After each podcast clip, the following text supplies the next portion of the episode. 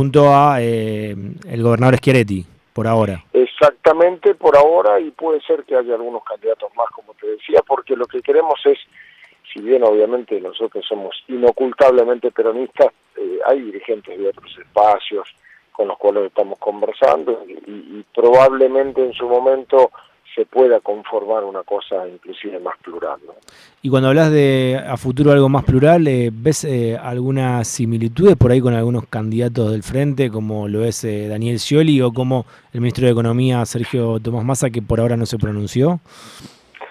Sabes que lo que pasa es que los, los candidatos del frente del gobierno, como corresponde cuando, cuando, cuando yo te hablaba en términos de lo que significa para mí la concepción de que es una paso, lo que tienen que pedir es el voto gobierno, ellos son nacional, o sea, eh, no es fácil de entender que vos siendo funcionario del gobierno quieras un cambio de gobierno si estás en el gobierno. O sea, eh, me parece que eso, esos mensajes equívocos son los que hacen que la, gente se aleje cada vez más de la política. Por eso, si bien yo coincido, y lo escuchaba a Daniel eh, semanas pasadas que planteaba coincidencias con nosotros, eh, estoy totalmente de acuerdo con eso. El problema es que nosotros lo que queremos es un cambio de rumbo muy profundo en la Argentina. Queremos un gobierno que haga cosas muy diferentes a lo que está haciendo este gobierno.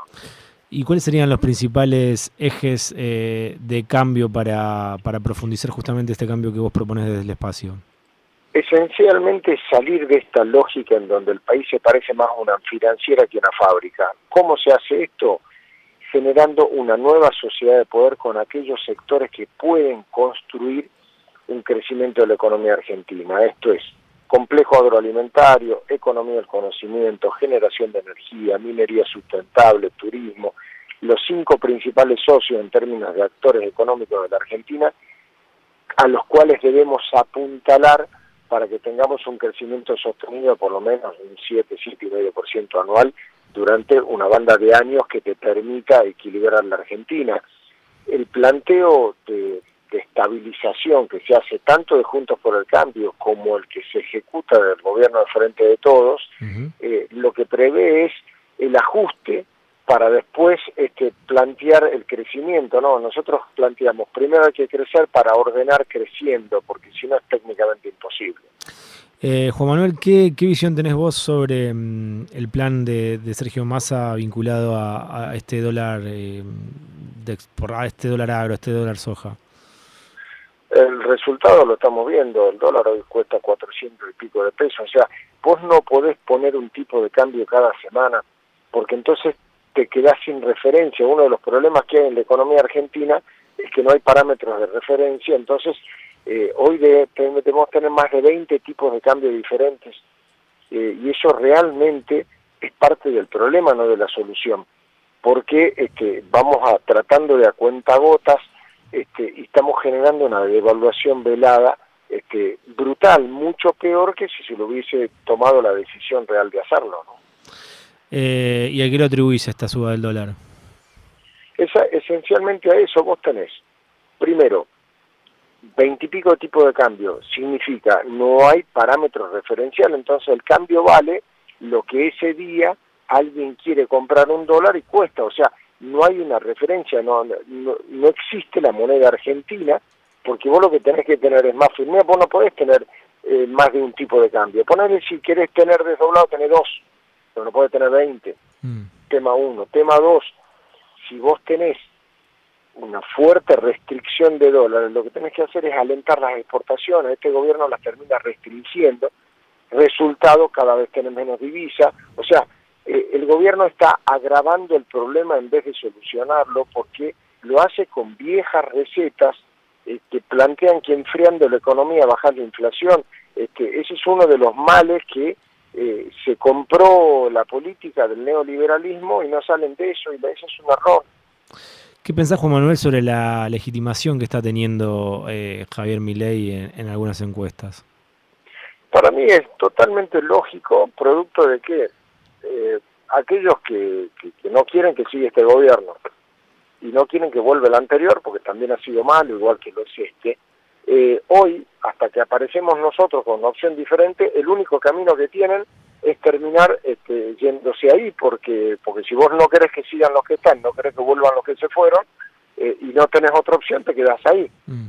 Vamos a ver, planteado nuestra opción electoral, que estamos recién empezando a plantearla, si eso sigue así. Nosotros creemos que podemos generar una opción que sea sustentable y que termine siendo electoralmente muy competitiva. Bueno, vamos a ver si lo podemos lograr.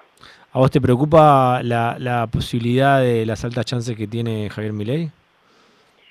Yo, digamos, más que preocuparme, considero que eso es natural lo que sucede. Mm. De todos modos, yo no veo que ahí haya, está bien, va a haber un porcentaje de argentinos que seguramente pensará que la solución es esa, pero yo no veo que tenga que ver con la cultura nacional, yo no veo que tenga que ver con Hola, hola, hola. Peronista. Hola, hola. Ahí se había entrecortado.